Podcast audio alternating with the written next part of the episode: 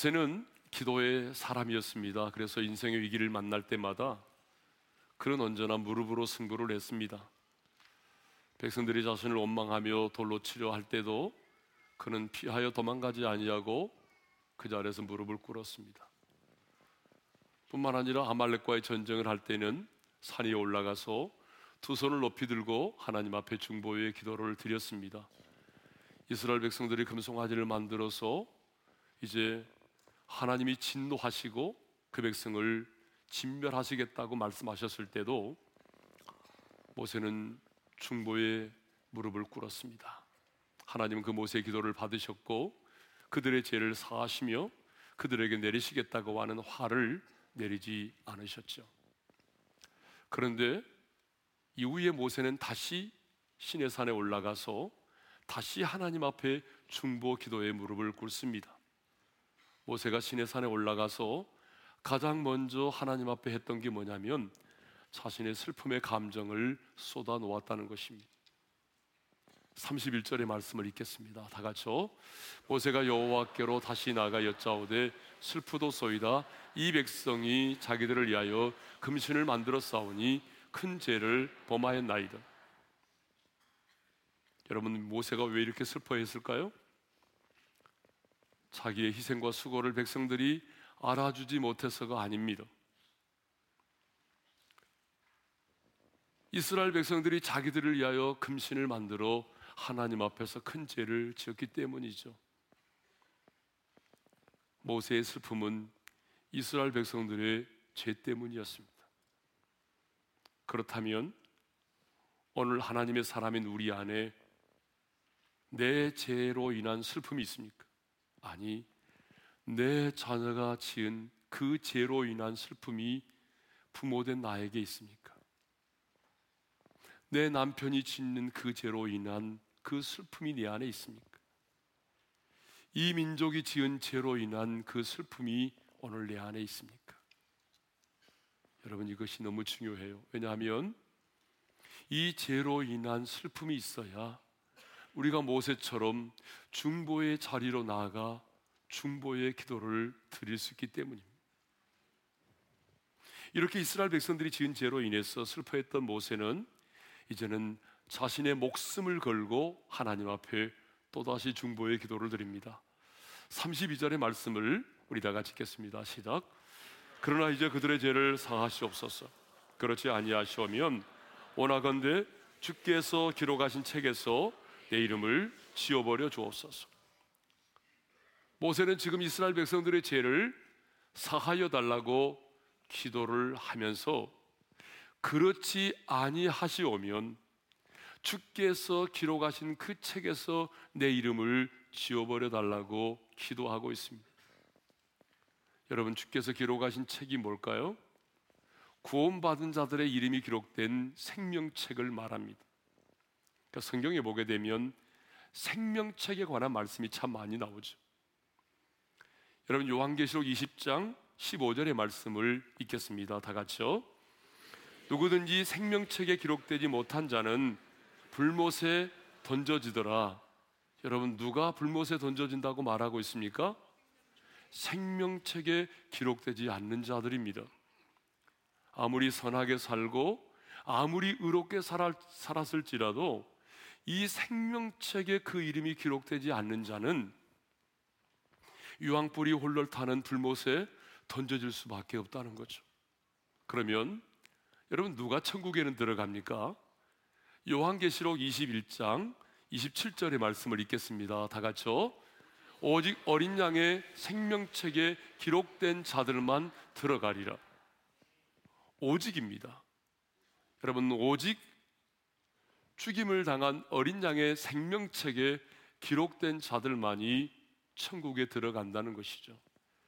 그래서 우리 예수님은요, 70인 전도단이 전도를 마치고 돌아와서 예수님의 이름이면, 주님의 이름이면 귀신들도 우리에게 항복하더이다라고 말할 때에 주님이 누가복음 10장 20절에서 이런 말씀하셨습니다. 읽겠습니다. 시작. 그러나 귀신들이 너희에게 항복하는 것으로 기뻐하지 말고 너희 이름이 하늘에 기록된 것으로 기뻐하라. 여러분 아멘입니까? 아멘. 모세는 이렇게 이 백성들의 죄를 사하여 달라고 기도하면서 그렇지 아니하시오면 뒤에 그 기록하신 책 생명책에서 내 이름을 지워버려 달라고 기도를 했습니다. 무슨 말입니까? 내가 죽음으로 내 백성들의 죄가 사함을 받을 수 있다면 내 이름을 생명책에서 지워버려 달라는 것이죠. 그러니까 모세는요, 백성들의 그 죄 사함과 백성들의 구원을 위해서 자신의 그 하나밖에 없는 목숨까지 걸고 기도를 한 것입니다. 그러면 왜 모세는 이렇게 자신의 목숨을 걸고 백성들의 죄 사함과 구원을 위하여 중보의 기도를 드렸을까요? 두 가지 이유 때문에 그렇습니다. 그 첫 번째 이유는요, 자신의 목숨보다도 자기 백성을 더욱 사랑했기 때문에 그렇습니다. 모세는요, 정말 이 이스라엘 백성들을 사랑했습니다. 여러분, 이스라엘 백성들이 어떤 백성들입니까? 정말 목숨을 걸고 사랑할 만한 그런 백성들입니까? 아니죠. 신명기 9장 24절을 보게 되면 모세가요, 이스라엘 백성들에 대해서 이런 평가를 하고 있거든요. 우리 한번 읽겠습니다. 시작. 내가 너희를 알던 날부터 너희가 항상 여호와를 거역하여 왔느니라. 내가 너희를 알던 날부터 너희들은 항상입니다. 여호와를 거역하여 왔다는 것입니다. 그렇게 하나님께로부터 전무후무한 은혜를 받았음에도 불구하고, 어떤 민족보다도 특별한 은혜를 받았음에도 불구하고 그들은요, 끊임없이 여호와를 거역하는 삶을 살아왔습니다. 끊임없이 거역했습니다. 끊임없이 불순종하고 반항하는 삶을 살았습니다. 끊임없이 불평하고 원망하고, 그리고 지도자인 모세를 향하여 돌을 들어서 쳐 죽이려고 했던 사람들입니다. 어쩌면 눈에 가시 같은 사람들이죠. 그런데요, 모세는 그럼에도 불구하고 이 백성들을 사랑했습니다. 그래서 하나님께서 내가 이 백성들을 다 진멸하고 내가 너를 조상으로 하여 새로운 민족을 세우시겠다라고 그렇게 하나님이 말씀하실 때도 그 제안을 받아들이지 않았습니다. 그리고 이 백성들의 죄를 사하여 달라고, 이 백성들을 내리시겠다고 하는 그 화를 내리지 말아 달라고 자신의 목숨을 걸고 기도를 했습니다. 얼마나 자기 백성을 사랑했으면 여러분 이렇게까지 기도를 했겠습니까? 그런데요, 신약에 보니까 사도 바울 역시 이런 기도를 드렸더라고요. 여러분, 로마서 9장 3절의 말씀을 읽겠습니다. 시작. 나의 형제 곧 고륙의 친척을 위하여 내 자신이 저주를 받아 그리스도에게서 끊어질지라도 원하는 바로다. 저주를 받는다는 말이 나오죠. 여러분, 저주를 받는다는 게 뭐겠어요? 여러분, 이 태아의 탯줄이 산모와 끊어지는 것처럼 여러분 그리스도와 분리되는 것을 말합니다. 여러분, 그리스도와 분리되는 것이 뭐죠? 영원한 사망 아니겠습니까? 그러니까 지금 바울은 하나님 앞에 이런 중보 기도를 드립니다. 주님, 내가 저주를 받아서 영원한 사망에 떨어질지라도 내 고륙의 친척 이스라엘 백성들이 복음을 듣고 예수를 영접하기를 원합니다. 여러분, 이렇게 지도자들은, 하나님의 사람들은요, 자기 민족을 사랑했고 자기 백성을 사랑했습니다. 지도자는 백성을 사랑해야 됩니다. 나를 따르고 내게 순종하고 내가 원하는 사람만 사랑하는 게 아니에요. 여러분, 이 백성의 지도자들 가운데 정말 세종대왕처럼, 이순신 장군처럼 우리 조국을 사랑하고 백성들을 사랑할 수 있는 그런 지도자가 필요합니다. 그런데 우리 대한민국에는 이런 지도자가 별로 보이지 않는 것 같습니다. 백성들을 선동하고 정략적으로 이용하려고 하는 지도자는 많은데, 그 백성들의 눈물을 닦아주고 그 백성들을 위해서 자신의 목숨을 정말 희생할 수 있는 그런 사람이 별로 보이지 않습니다.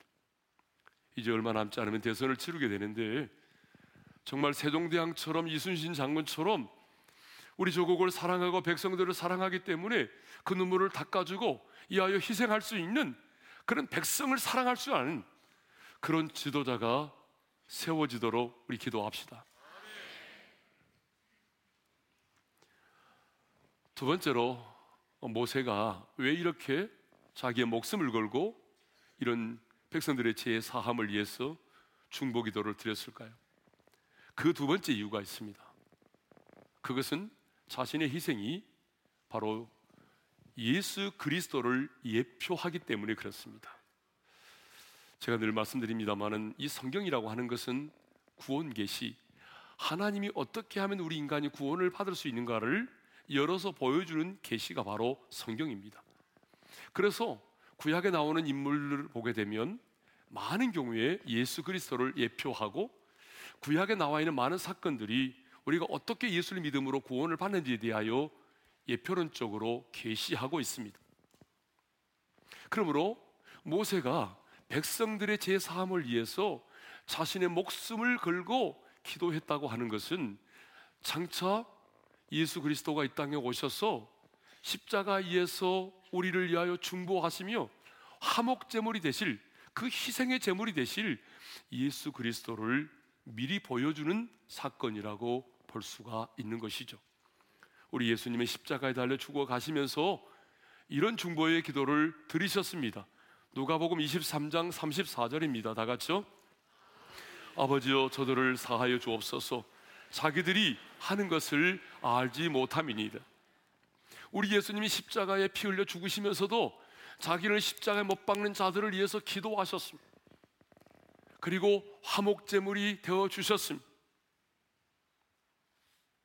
그런데 모세는요, 예수 그리스도를 예표하는 자로서 이 죄라고 하는 것은, 이스라엘 백성들이 지은 죄는요 단순히 기도를 통해서 사함받는 것이 아니라 죽음을 통해서만 사함받는다는 사실을 알고 있었습니다.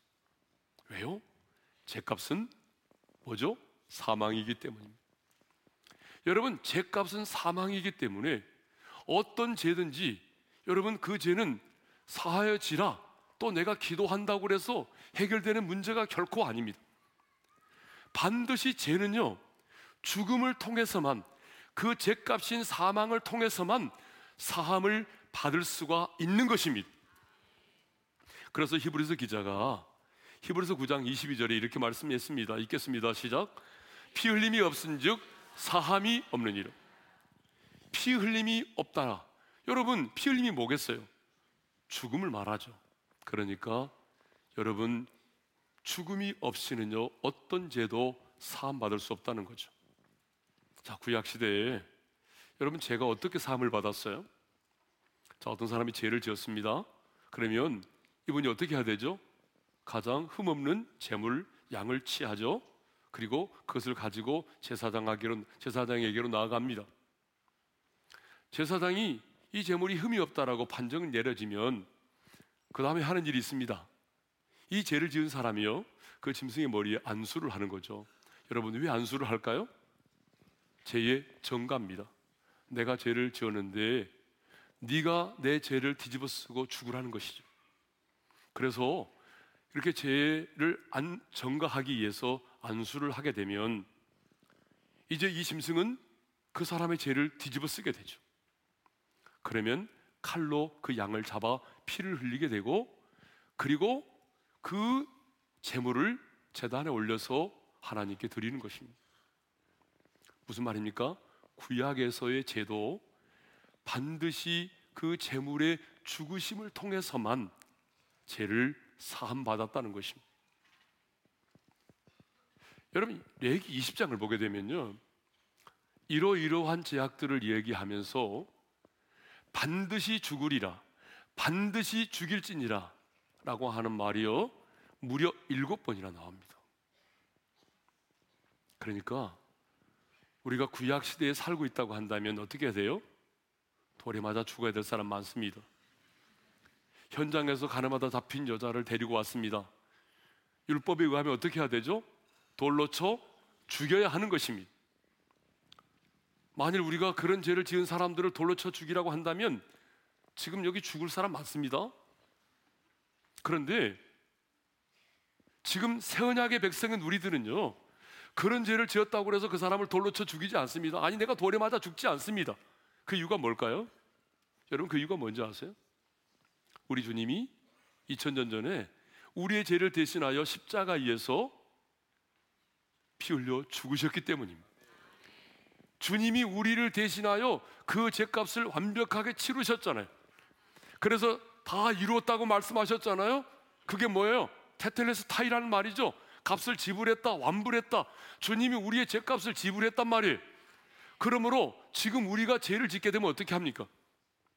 지금 우리가 죄를 짓게 되면 그 죄를 자백하고 그 죄에서 돌이킴으로 우리는 죄 사함을 얻는 것입니다.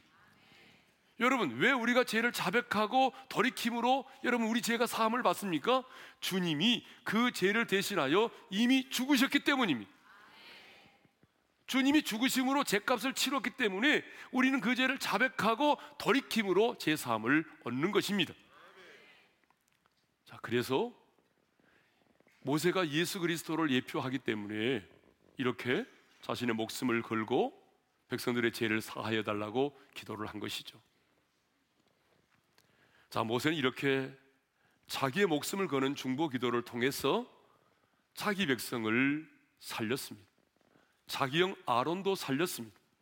그러니까 여러분, 이 모세 한 사람의 중보 기도를 통해서 민족이 살았습니다. 그들의 죄가 사함을 받았습니다. 그렇다면 여러분, 중보 기도라고 하는 게 뭘까요? 중보 기도라고 하는 것은요, 어떤 사람을 대신하여 하나님께 나아가 기도하는 것을 말합니다. 아브라함처럼 한 손으로는요 하늘을 향해 들고 또 한 손으로는 인간의 슬픈 사연을 붙들고 그 하나님과 인간 사이에서 기도하는 것이 바로 중보 기도입니다. 좀 더 쉽게 말씀드리면 다른 사람을 위해서 기도하는 것이 중보 기도입니다.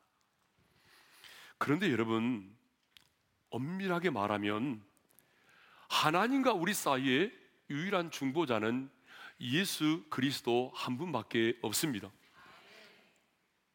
그래서 바울은 디모데전서 2장 5절에서 이렇게 말씀하고 있습니다. 읽겠습니다. 시작. 하나님은 한 분이시요 또 하나님과 사람 사이에 중보자도 한 분이시니 곧 사람이신 그리스도 예수라. 하나님과 우리 사이에 유일한 중보자는 예수 그리스도 한 분밖에 없다는 것입니다. 예수님은 인간의 몸을 입고 이 땅에 오셔서 십자가에서 우리를 위하여 죽으심으로 하나님께로 나아갈 수 있는 길을 열으셨습니다. 중보의 사역을 감당하셨습니다. 뿐만 아니라 우리 주님은 지금도 하나님 보좌 우편에서 우리를 위하여 기도하심으로 그 중보적 기도의 사명을 감당하고 계십니다. 로마서 8장 34절을 읽습니다. 시작.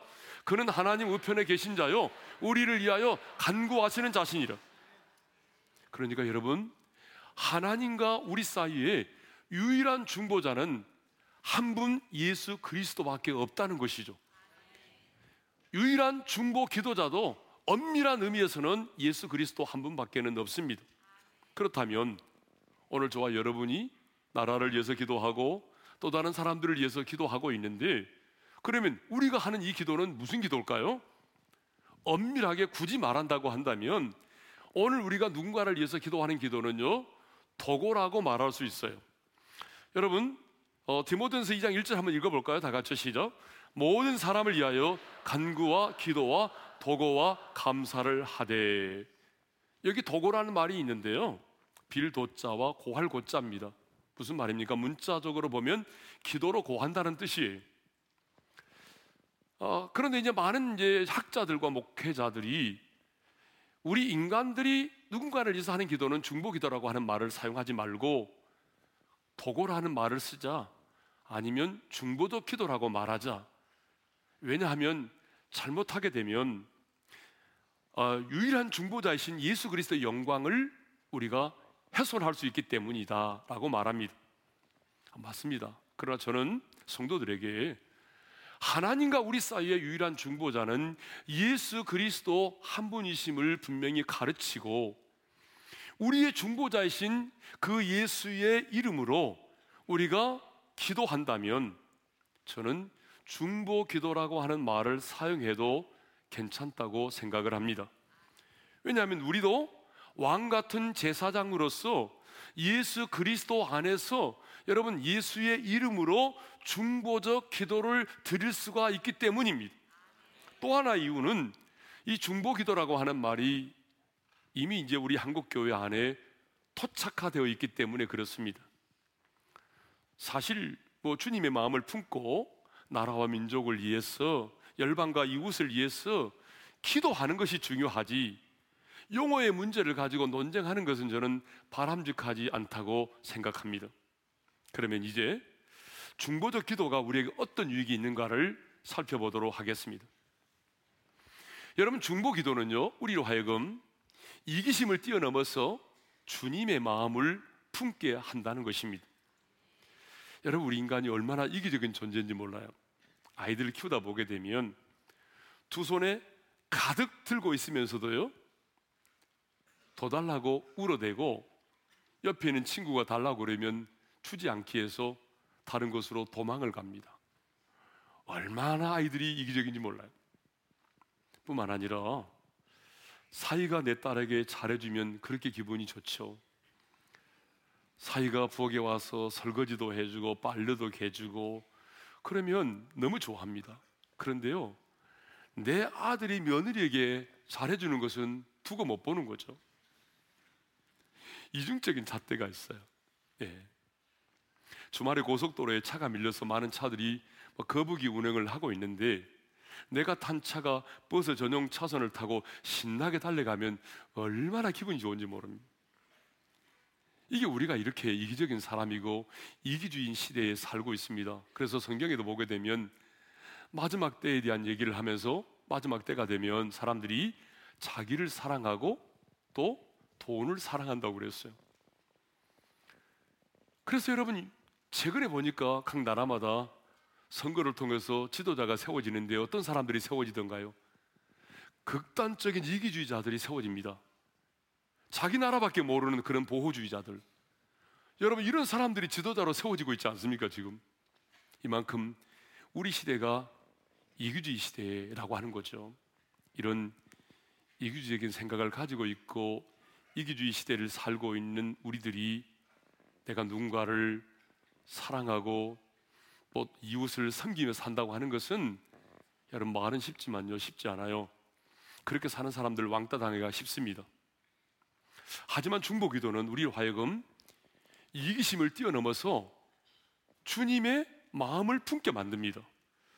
왜냐하면요 우리가 누군가를 위해서 이렇게 기도하다 보게 되면 여러분 우리의 마음이 그것을 향하게 되어 있습니다.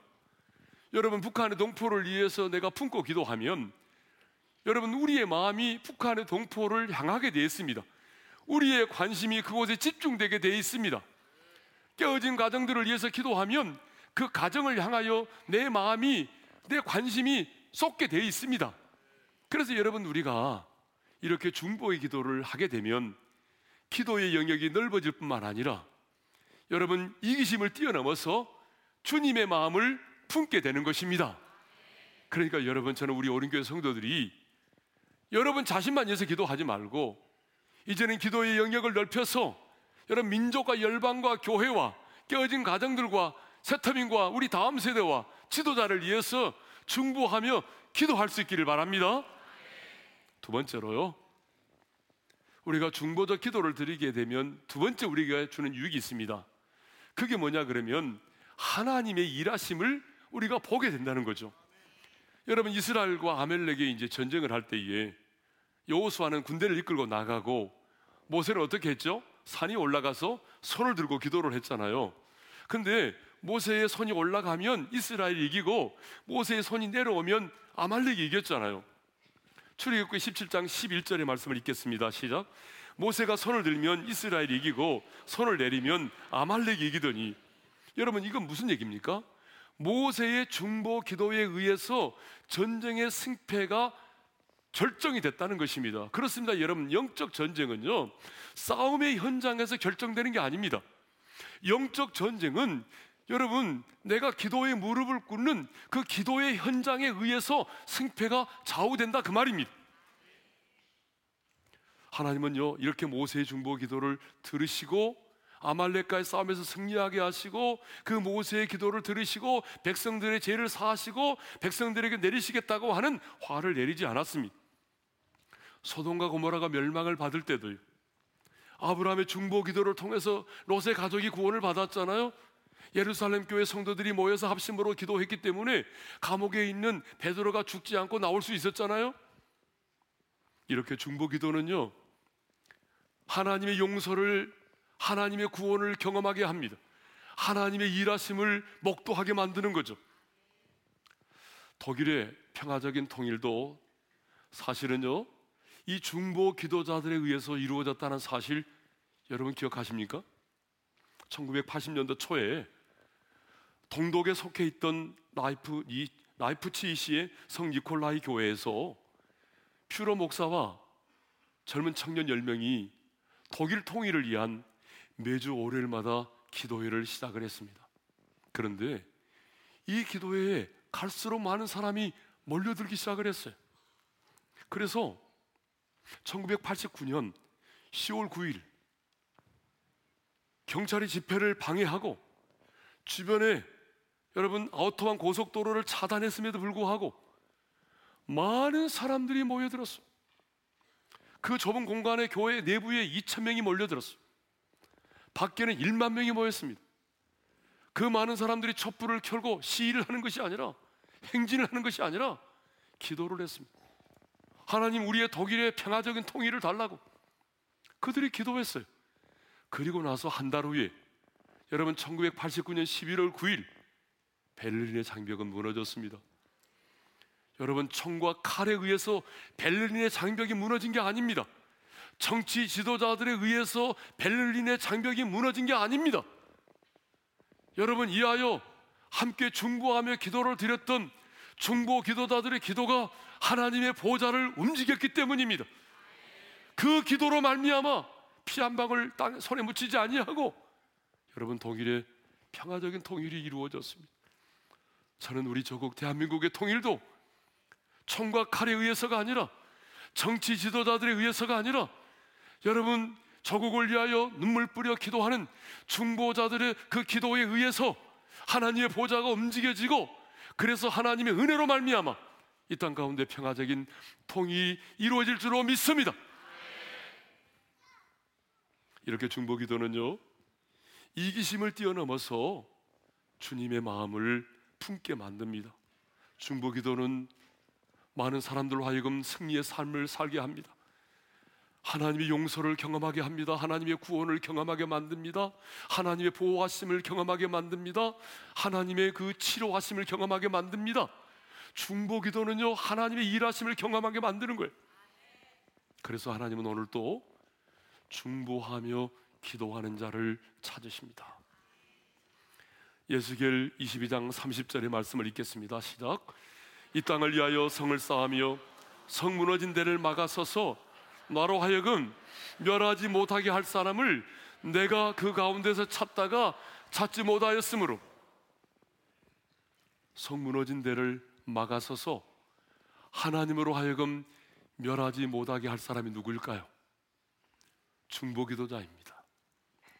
하나님은요, 바벨론 포로 시대에도 이렇게 이 땅에 무너진 성을 쌓으며 성 무너진 데를 막아서서 하나님으로 하여금 멸하지 못하게 할 중보자를 찾으셨다는 것입니다.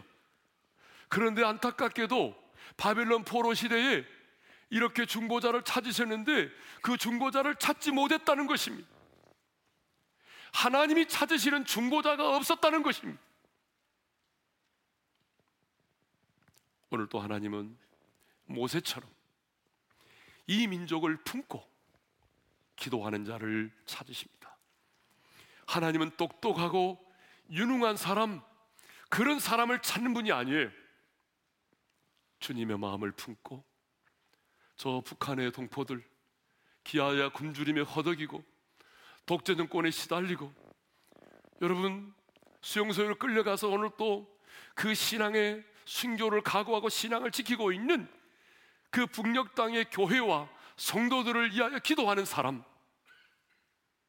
이 민족의 평화적 통일을 위하여 기도하는 사람, 무너져가는 가정과 무너져가는 다음 세대를 마음에 품고 기도하는 그 사람, 무너져 내리는 한국 교회와 지도자를 위하여 품고 기도하는 그 사람, 하나님이 우리 교회 주신 그 거룩한 꿈과 비전을 품고 이하여 기도하는 그 사람, 우리 하나님이 여러분 그 사람을 찾으십니다. 성경을 보게 되면 하나님의 사람들은 다 중보기도자였습니다. 여러분 모세도 중보기도자였습니다. 아브라함도 중보기도자였습니다. 사무엘도 자기 백성을 위하여 쉬지 않고 기도했던 사람입니다. 느헤미야도 수일 동안 금식하며 민족의 회개를 위하여 기도했습니다. 스데반도 자기를 돌로 쳐 죽이는 자를 위하여 기도했습니다. 내비게토 창시자인 도슨 트로트맨 역시 늘 세계 지도를 펼쳐놓고 그리고 손가락으로 짚어가면서 기도를 했는데 자기의 손때가 가장 많이 묻은 곳이 바로 부흥이 일어났다라고 간증을 했습니다. 여러분 한 시대에 하나님의 손에 위대하게 쓰임을 받았던 스펄전 목사님이나 T.L. 무디 목사님 같은 사람의 배후에는요 그를 위하여 기도하는 특별한 중보자들이 많이 있었다는 것입니다. 우리 교회도 마찬가지입니다. 여러분 저를 위하여 중보하며 기도하는 분들이 참 많이 계십니다. 새벽마다 저를 위해서 기도해 주시고 교회를 위해서 기도하고 요일별로 여러분 팀을 정해서 저와 제 가정을 위해서 교회를 위해서 민족을 위해서 기도하는 팀들이 있고요. 하루에 3시간씩 또 저를 위해서 기도하는 분들이 계십니다. 우리 장로님도 주일날 아침이면 중보의 기도로 저를 돕고 있습니다. 얼마나 감사한지 모릅니다. 기도의 사람 이엔 바운즈가 이런 이대한 말을 했습니다. 우리 한번 읽겠습니다. 시작. 하나님에 관해 사람에게 말하는 것은 이대한 일이다. 그러나 사람에 관해 하나님께 말하는 것은 훨씬 더 위대한 일이다. 여러분 그렇습니다. 하나님에 관해 사람에게 말하는 것은 곧 복음을 전하는 것이죠. 위대한 일이죠.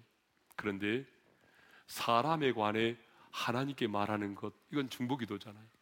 이것은 그보다 훨씬 더 위대한 일이라고 기도의 사람 이엔 바운즈가 말을 했습니다. 저는 전적으로 동의합니다. 그렇습니다. 주님의 마음을 품고 나라와 민족을 위하여 누군가를 위하여 기도하는 사람은 위대한 사람입니다. 오늘 또 하나님은 이런 위대한 사람을 찾으십니다. 저와 여러분 모두 하나님이 이 시대에 찾으시는 위대한 중보자가 되기를 주님의 이름으로 축원합니다. 주신 말씀 마음에 새기면서 우리 잘 아는 찬양인데 좀 주님의 마음을 품고 이 찬양을 했으면 좋겠습니다. 당신이 지쳐서 기도할 수 없고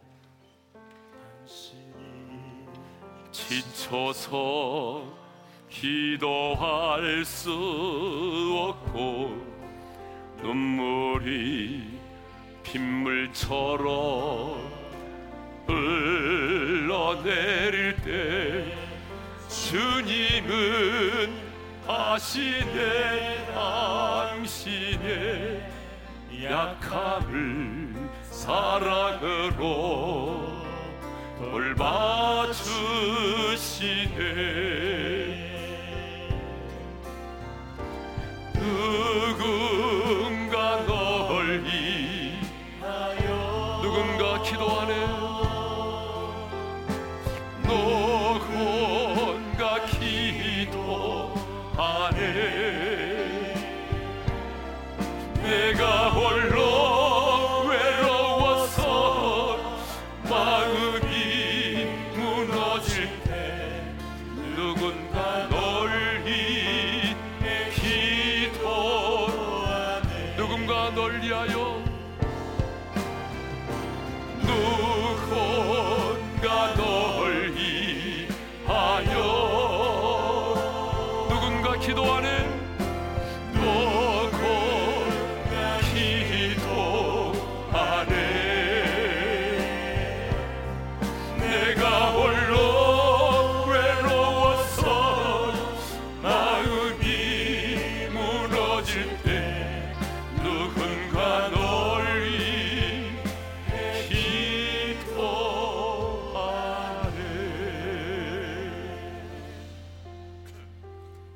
우리 한번 눈을 감고 주신 말씀 마음에 새기며 기도하겠습니다. 모세는 항상 여호와를 거역했던, 끊임없이 불평하고 원망하고 자신을 돌로 쳐 죽이려고 했던 그 백성들을 위하여 기도했습니다. 그들의 죄를 사해달라고, 그렇지 않으면 주의 기록하신 책에서 내 이름을 지워버려달라고 자신의 목숨을 걸고 기도했어요. 왜요? 사랑했기 때문에. 여러분, 사랑하면 기도할 수 있습니다. 하나님이 찾으시는 이 시대에 위대한 그 기도의 사람, 사람에 관하여 하나님께 말할 수 있는 중보 기도자, 그런 하나님의 사람이 되고 싶습니다. 나의 기도의 지경을 넓혀주십시오. 중보의 기도를 통해서 이기심을 버리고 주님의 마음을 품을 수 있게 도와주시고, 그 중보적 기도를 통해서 하나님의 일하심을 포기하여 주옵소서. 하나님의 구원과 하나님의 선하심과 하나님의 치료를, 그 하나님의 회복의 역사를 포기하여 주옵소서. 주여, 나에게 중보의 기도 영으로 기름 부어주시고, 오랜 시간 동안 민족을 위하여, 열방을 향하여, 이 시대를 위하여 기도하게 도와주십시오. 그래서 하나님의 일하심을 포기하여 주옵소서. 우리 시간 두 손을 들고 주여 한번 외치고 부르짖어 기도하며 나갑니다. 주여, 하나님, 모세가 목숨을 걸고 기도했던 것처럼 오늘 이 시대에 모세처럼 중보하며 기도하는 자를 찾으시는 하나님, 오늘 내가 하나님이 찾으시는 그 위대한 사람이 되기를 원합니다. 내 자신만을 위하여 기도하지 말게 하여 주시고, 하나님이 찾으시는 중보의 자가 되게 하여 주옵소서. 주여, 나에게 중보의 기도의 영을 부어주셔서 하나님의 공격과 포도를 위하여 기도하게 하시고, 이 땅의 통일을 위하여 기도하게 하시고, 무너져가는 우리 한국 교회와 다음 세대를 위하여 기도하게 하시며, 깨어져가는 가정들을 위하여 기도하게 하시고, 하나님께서 우리 가정에, 우리 교회에 주신 그 거룩한 비전을 위하여 기도하게 하여 주셔서 이기적인 사람이 되지 말게 하시고, 이타적인 사람이 되게 하시며, 주님의 마음을 품을 수 있도록 도와주시고, 하나님의 일하심을 매 순간 볼 수 있도록 은총을 베풀어 주시옵소서. 하나님 아버지, 우리의 모든 성도들이 이전에 하나님이 찾으신 위대한 사람, 하나님이 찾으신 중보의 기도자가 되게 하여 주시옵소서. 아버지 하나님, 모세처럼 기도하고 싶습니다. 주님의 마음을 품고 조국의 통일을 위해서, 북녘 땅의 동포를 위해서, 우리의 다음 세대를 향하여, 열방을 향하여, 그리고 주님의 몸된 교회와 지도자를 위해서 기도하고 싶습니다. 주님, 오늘 우리에게 한순간의 감동으로 끝나지 말게 하시고, 중보 기도의 영을 부어주셔서 기도의 무릎을 꿇게 하시고, 이제 우리가 기도할 때에 우리의 이기적인 생각에서 벗어나서 주님의 마음을 품을 수 있도록 도와주시며, 이기적인 사람이 아니라 이타적인 사람으로 바뀌어지게 도와주시고, 이 중보의 기도를 통해서 하나님의 용서와 하나님의 구원을 경험케 하시고, 하나님의 일하심을 포기하여 주옵소서. 이제는 우리 주 예수 그리스도의 은혜와 하나님 아버지의 영원한 그 사랑하심과 성령님의 감동 감화 교통하심, 모세처럼 민족을 위하여, 통일을 위하여, 다음 세대를 향하여, 몸된 교회와 지도자를 위하여 중보하며 기도해서 하나님의 일하심을 보기를 원하고, 하나님이 찾으시는 위대한 사람이 되기를 원하는 모든 성도들 위해 이제로부터 영원토로 함께 하시기를 축원하옵나이다. 아멘.